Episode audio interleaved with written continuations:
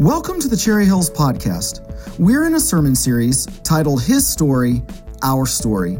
Rather than a series of unconnected events, the Bible is one story. It's the story, and it's also our story. Thanks for joining us. So, have you ever heard these words? A long time ago, in a galaxy far, far away. Anybody recognize where that's from? Star Wars. 1977, that first Star Wars movie was on the screens, and it captured the imagination of millions of people. The fact that you could just laugh when I said that shows that many of us have heard it before. And what's amazing about that is when George Lucas crafted those words, he immediately drew us in.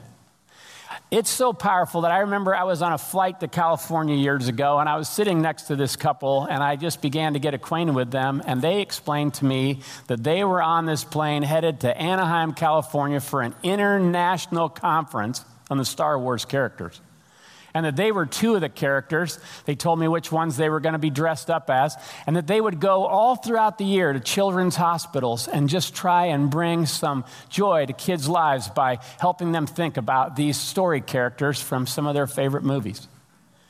They also told me that there was a number of other people on the plane that were headed to the same conference, and they were able to help me understand which ones were Jedi's and which ones were not. So I found that fascinating. Now, I bring all that up because today we're going to talk about the power of story. And we're starting a new series today called His Story, Our Story. And this first introductory message, I want to talk to you a lot about what do you think of when you hear story? And how does that play out in your life?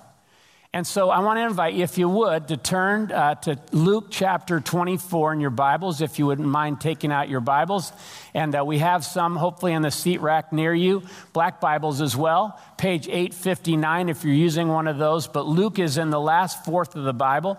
And we're going to look primarily at verses 44 through 49 today. And we're going to look at how Jesus helps some people understand God's story and their story. Now, as we do that, uh, if you can multitask, if you're following on the notes, here's the question I'd like to think about with you today. And here it is Why is it important to know the overarching story of the Bible? Why is it important to know the overarching story of the Bible? This series we're talking about is going to be a study through the narrative arc of Scripture, the, the narrative storyline of Scripture. Why is it so important to know that? And I, I, don't know about you, but eh, what, what I've learned about myself is stories are some of the way that I make sense of the world. And where I am in that story or how I identify with different stories, I learn a lot that way. But here's the two reasons I would give you why we need this message and why this is so important. First of all, I cannot be influenced by that which I do not know. If I don't know the story, it has no possibility of affecting me. But if I know the story, then the possibility is there. But the other reason we know it is because in the United States, there is this common misunderstanding that if we know the story, that in itself will change our lives. And it won't. That's not enough. It's possible to know the story backwards and forwards and not be able to see how it connects to our lives. So we need not only to know the story, if it's going to have any possibility of affecting us, but we also need God's help to understand that story so we can see our part in that story. And as we think about this today, I want to just ask if you'd pray with me. And then we're going to look at, first of all, what do we mean when we say story? Then we're going to look at this interaction that Jesus had with his disciples as he helped them grapple with this same challenge. And then we're going to talk about what is our part in God's story? What would it look like if we understood that better? So, would you mind praying with me, please? Lord, I am, I am just so full of gratitude to you for your story. And I am thankful for the opportunity to be in this room with these people at this moment. And I ask, Lord, that you would be our teacher. I hope everyone here knows I need you to work in my life as much as any person in this room. And I just pray you'll use our gathering together to help us understand what we need to understand so we can live a better story. In your name we pray. Amen. Okay, so uh, right out of the gates there, when we talk about story, what goes into your mind? Some people, when they hear story, they go, please don't say it's God's story because that sounds like it's make believe. To me, story sounds like something made up. But here's a definition uh, that I found that I found helpful, and that's this A story is an account of imaginary or real people and events. So a story can be either it can be a story of imaginary people and events, or it can be a story of real people and events. Now, uh, I think about this. We use this language a lot more nowadays. In fact, uh, a few years ago, I was down in Kentucky. I was, uh, had the opportunity, I was invited to speak to a bank board over a couple different days, do some devotionals with them. Many of them were Christians. And so I was staying in a cottage uh, that was provided for me. It was a two bedroom cottage, and they put me in the same cottage with a person I'd never met before. And so uh, after our dinner and everything, we came back. And of course, there's that awkwardness of not knowing each other. And this guy immediately just said, Hey, would you mind uh, if we sat down? Tell me your story. And I remember as soon as he said that, I thought, okay, uh, where do I start? What do I include? How do I not bore him? What, what, what does he mean by that? What's he looking for? So I just started sharing a few things. And then I said, Hey, tell me your story. But while I was telling my story, he goes, Now, let me ask this did, did you mean this? And stuff like that. And over the next two and a half hours, I had one of the most unbelievable conversations with someone I'd never met before, all because we started sharing our stories with each other. What do we mean? Our life story. Different events, different things that had happened, and as we did that, we all of a sudden saw connection. We all of a sudden saw some overlap.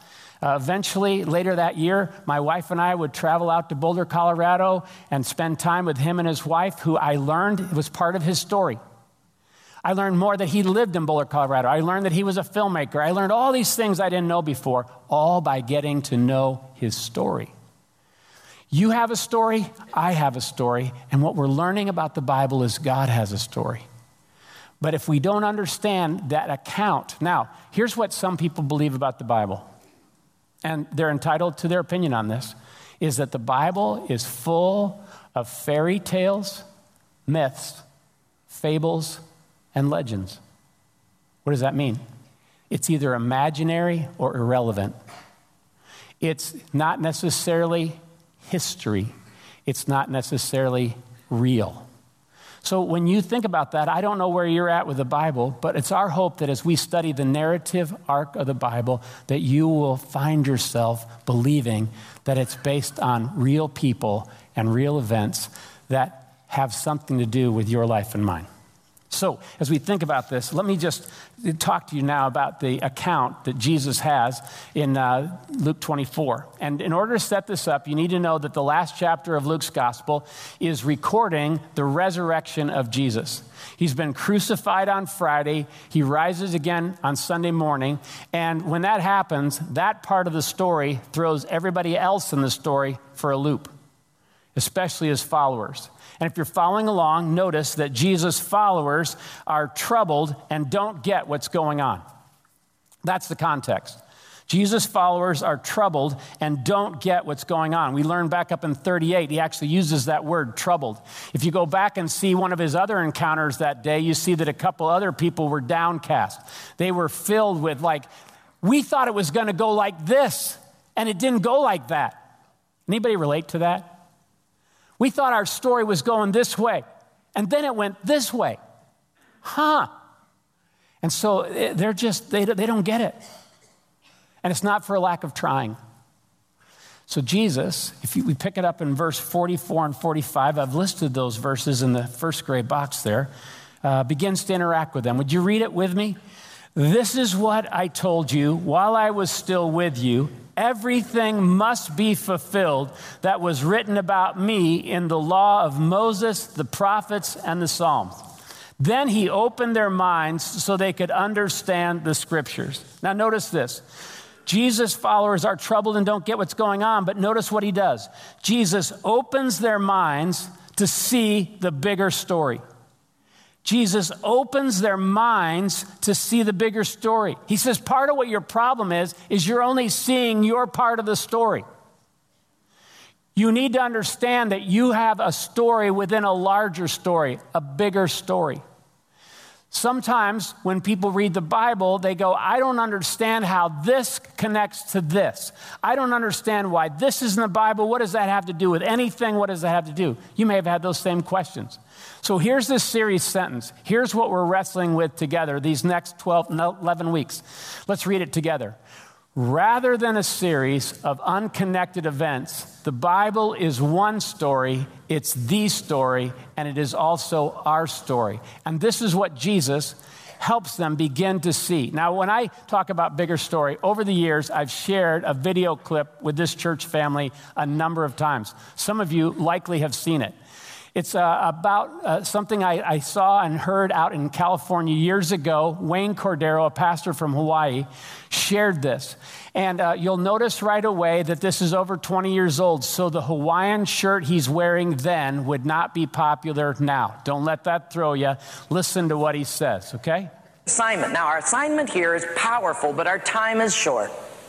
And he says, Now I've given you eternity. Now, if I were to somehow describe to you eternity, I'd shoot a line as far as I could right through that wall. Bring it right through this auditorium and shoot it out as far as you could see till it disappeared over both horizons.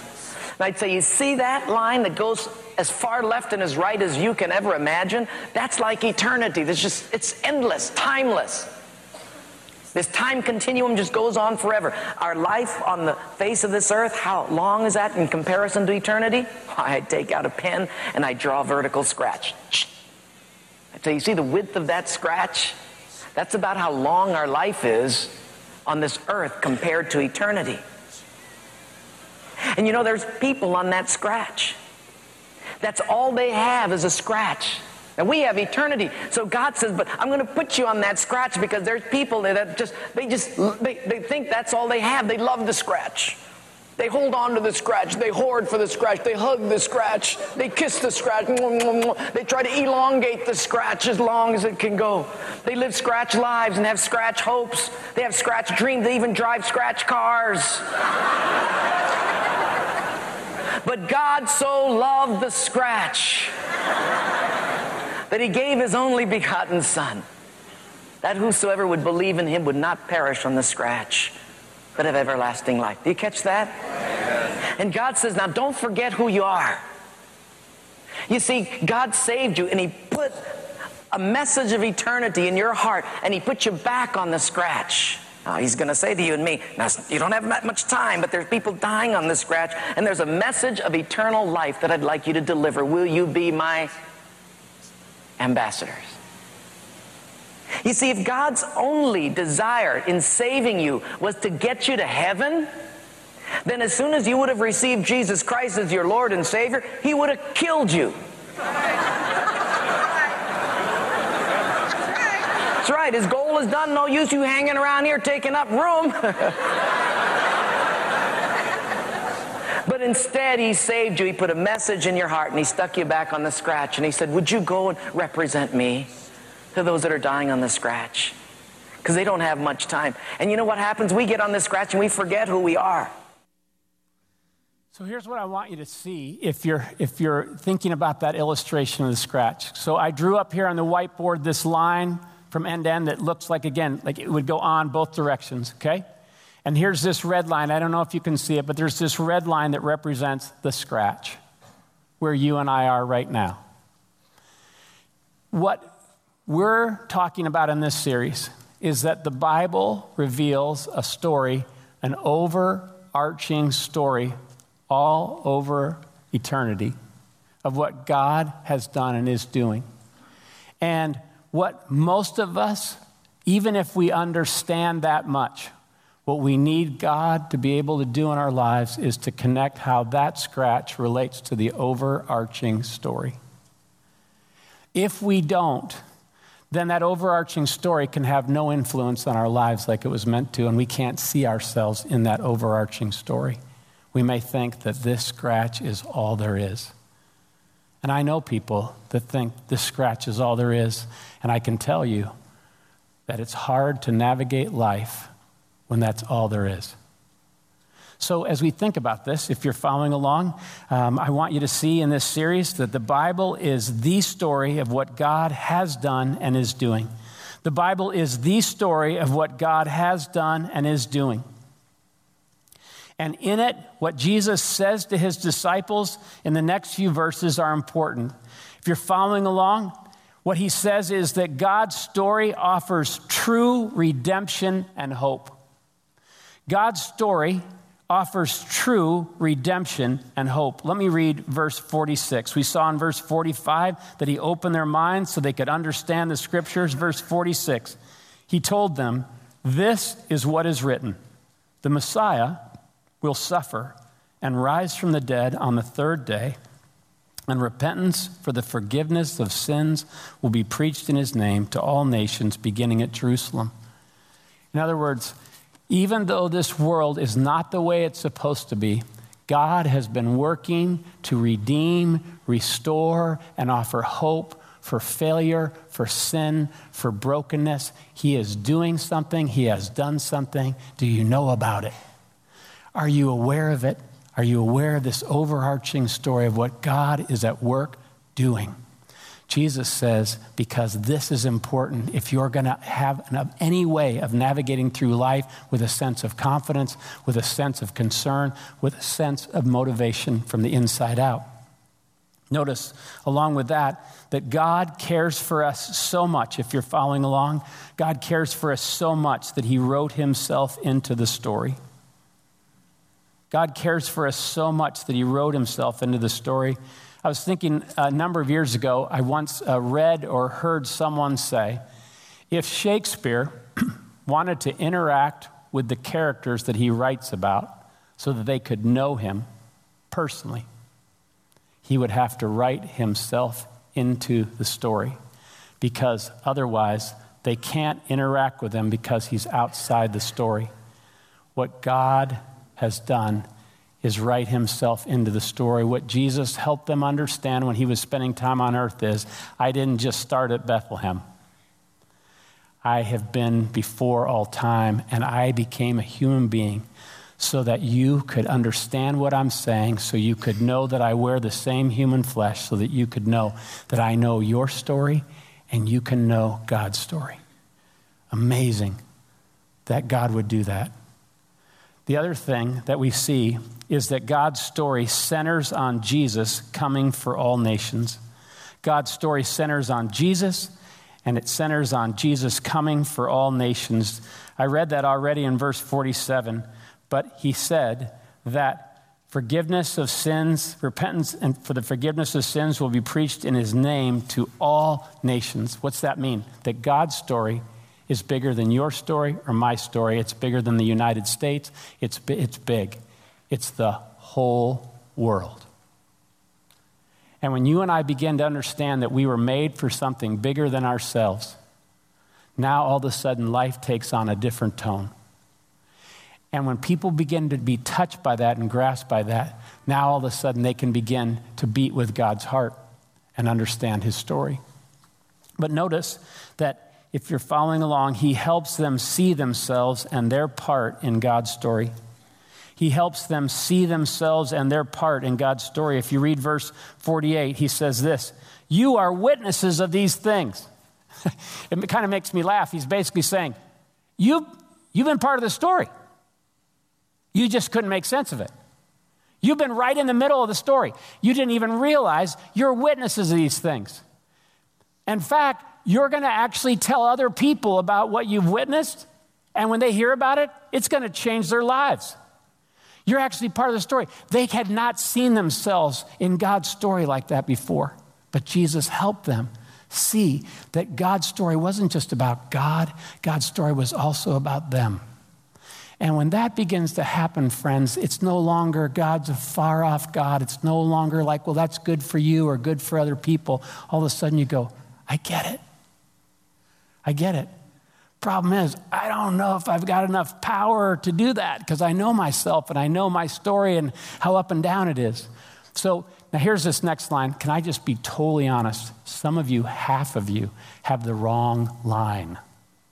because when I was doing the notes, I didn't do both sides of the notes accurately. So some of you have the next line something about she and Mary. And that's not part of this story today. Okay?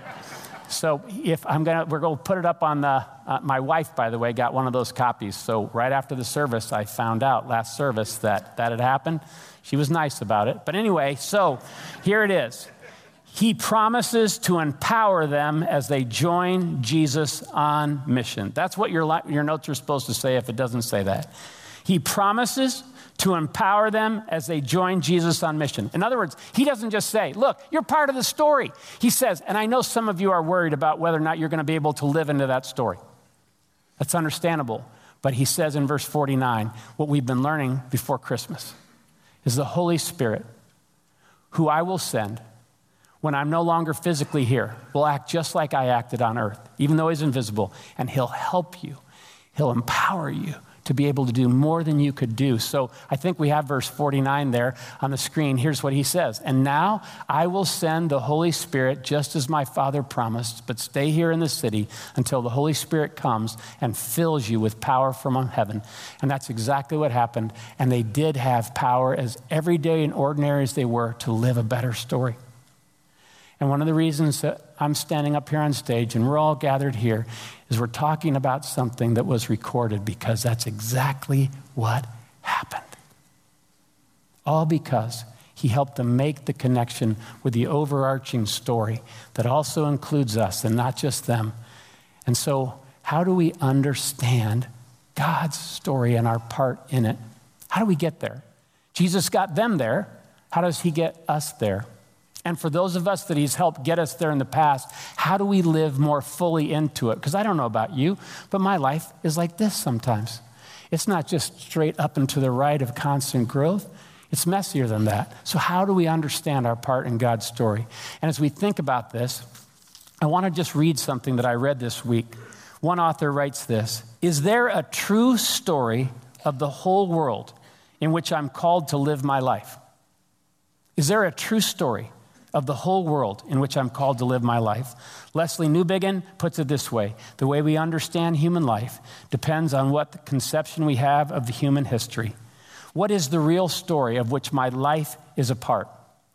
Is there a real story that provides a framework of meaning for all people in all times and places, and therefore for my own life in the world? Many people today have abandoned the hope of discovering such a real story. They would argue that a true account of the world can't be found, that individuals and communities must be content with the separate meanings to be discovered in their own more modest and limited stories. But the Christian believes that there is one true story, the story told in the Bible, it begins with God's creation and human rebellion and runs through the history of Israel to Jesus and on through the church, moving to the coming of the kingdom of God. At the very center of this story is the man called Jesus, in whom God has revealed his fullest purpose and meaning for the world. Only in this narrative can we discover the meaning of human history and thus meaning the meaning of your life and mine. So I want to invite you, if you would, to turn your notes over to the back there. Just to give you some idea, when we keep talking about God's story, the narrative arc of the Bible, what do we mean? And here's the outline of where we're going the next 11 weeks after today. And we're going to just work through understanding creation, fall, promise, slavery, exodus, the law, kingdom, exile, return, incarnation, new creation. And as we do, I know that some of you, you may not be there yet. You're not even sure what you think about the Bible. I'm so glad you're here. And I would just humbly invite you that if you'd be willing to engage with these stories and see where it takes you. And those of us that have heard these stories before, that we would humbly engage and not act like we know everything there is to know about that, not act like we understand all that God wants us to know. And as we do that together, I believe God's going to use that. Now, there's a couple things we're doing alongside this series. The reason why we've offered the Bible reading plan that we have is because, in many ways, apart from this summer when we'll study the Psalms, it goes through the narrative arc of the Bible and you have a chance to read it for yourself. But also, up here on the stage, each week we're going to add a different piece of artwork that reminds us of these different pieces of the storyline. And we're hoping that one, as we get to the end of this series, we're going to be able to say, oh, now I see how that relates to that. Now I see what God was doing. I never understood that before. Now I understand it better. We're praying that that happens. So, if you turn your notes back over, here's at least a couple things that we need to understand to, to do be, to understand our place in God's story. First, to understand our place in God's story involves getting to know the narrative arc of the Bible. It involves getting to know the narrative arc of the Bible, and I already showed you what some of that was. Now, let me just say that if you are trying to also help your children, or if you don't have children, uh, you're trying to understand, there are actually a couple children's books that adults have told me that they get as much out of as they when they read to their kids. Okay? And here they are. The first one is called the Jesus Storybook Bible. Sally Lloyd Jones has done a fantastic job capturing the storyline of the Bible in this book. Uh, Brian Schwarberg has told me many times while he's reading it to his boys, he's actually found himself saying, Wow, this helps me appreciate the Bible even more. And so this may be something that you want to do. We've gotten this for our grandkids, and again, it's just been something that we really appreciate. The second one is uh, by David Hellman. It's called the Big Picture Story Bible. Again, what we're trying to learn is, is if I only know certain ideas in the Bible, how do I know the storyline of the Bible? How can I get to the place where I'm at least familiar with it? Because I can't be affected by that which I don't know.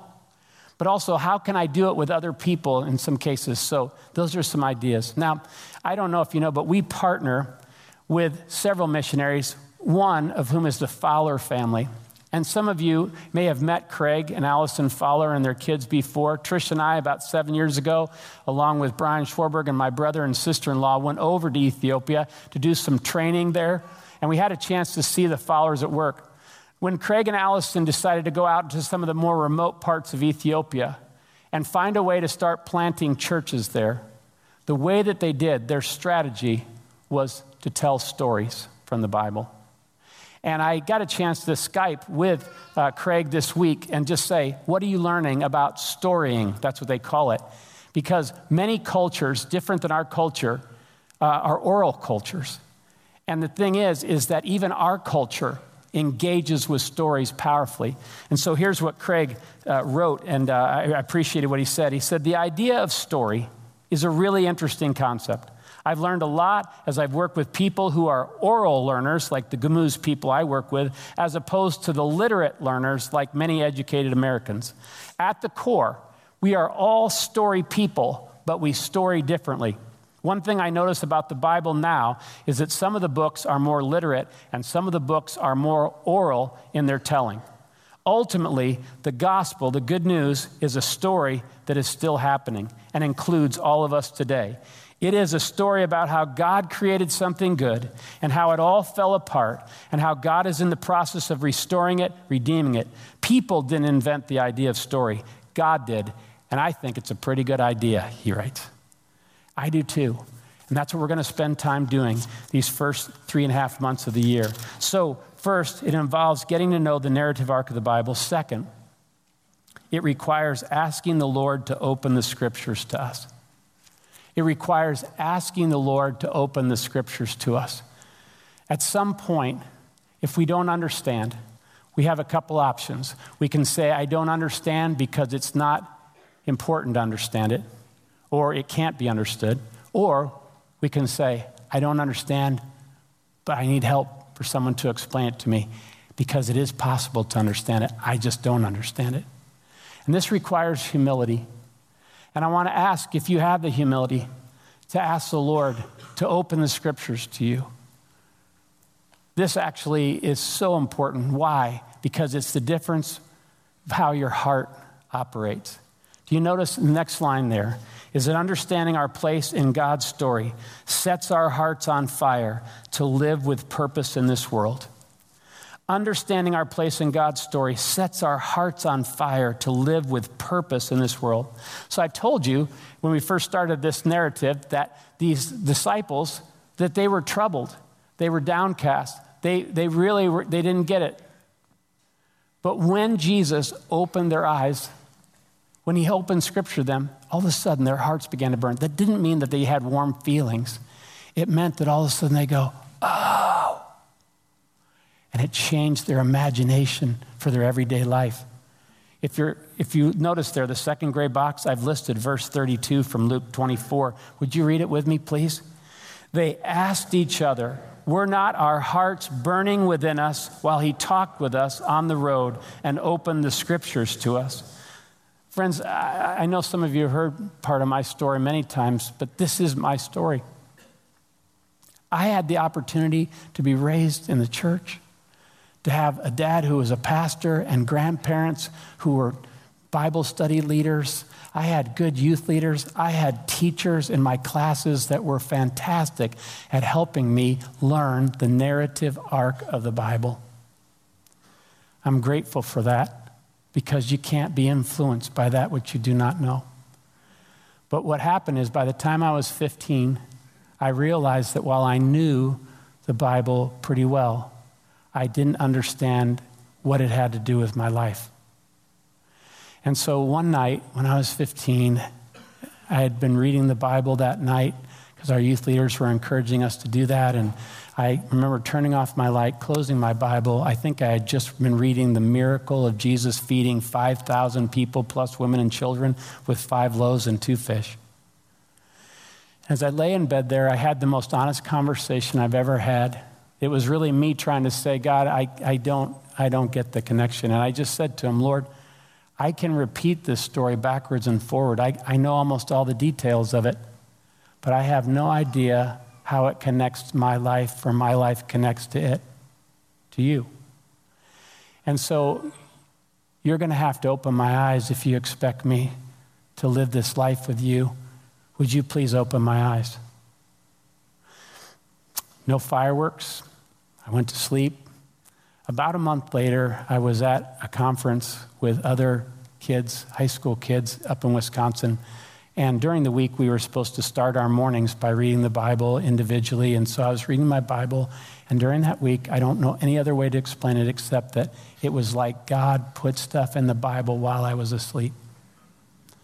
And as I read, I began to see I began to see what he was doing. I began to see the connections. I began to understand how it related to my family or people at high school. And I saw that he was speaking right to me, and it was totally different. And all of a sudden, I realized that I was interacting with the author. And I have never been the same. I haven't learned all there is to learn. And even on Sundays, there's many times when I'm standing down front worshiping with you and saying, Lord, I just sang that line, but I don't necessarily know what it means. Would you help me understand that better? And the more that I do that, the more I've found that God is ready to help us if we're humbly willing to ask. And the difference between walking through life with our hearts set on fire and our hearts not on fire is the whole difference.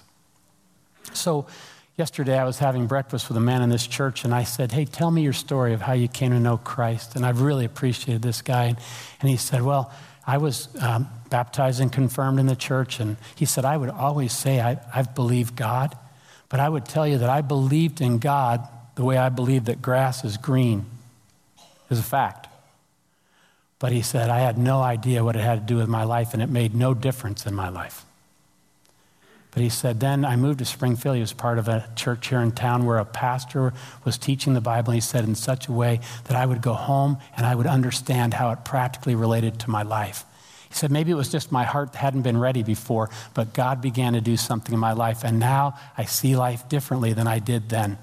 And that's what he wants for you and me. So here's the closing prayer that I just wrote. And if you're interested in praying it, maybe this would be a good one for you to pray as we go through this series.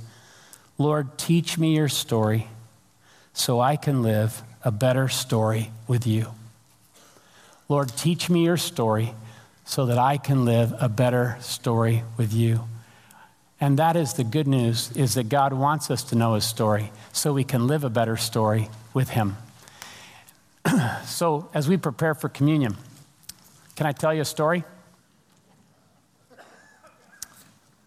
On the night that he was betrayed. Jesus took bread with his disciples and he broke it. And he said, This bread is my body, which is broken for you.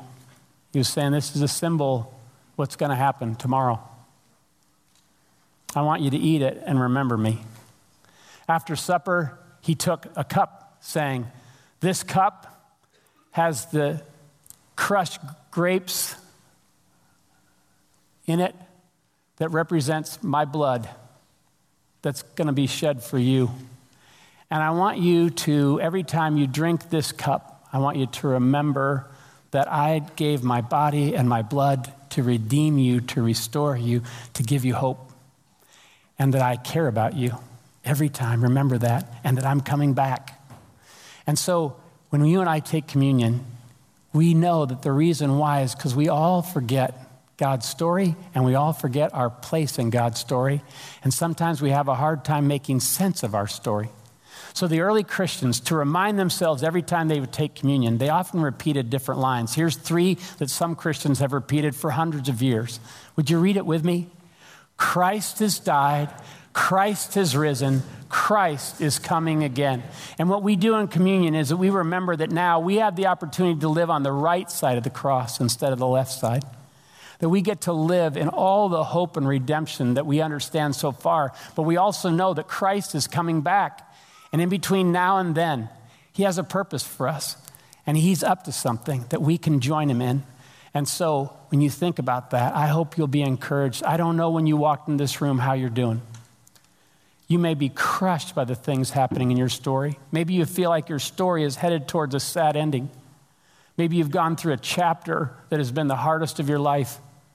But right in the middle of your story, Jesus says, Remember me. Remember what I've done and what I'm doing, and find hope in a relationship with me because I'm writing myself into your story. So let me pray before we take communion. Now, Jesus, we would humbly ask that by your Holy Spirit, you would open our eyes, you would open the scriptures to us that we might live in your story and live a better story. Amen. Thanks for joining us today. If you would like more information or to stay connected to Cherry Hills Church, please visit our website at cherryhillsfamily.org or follow us on Facebook.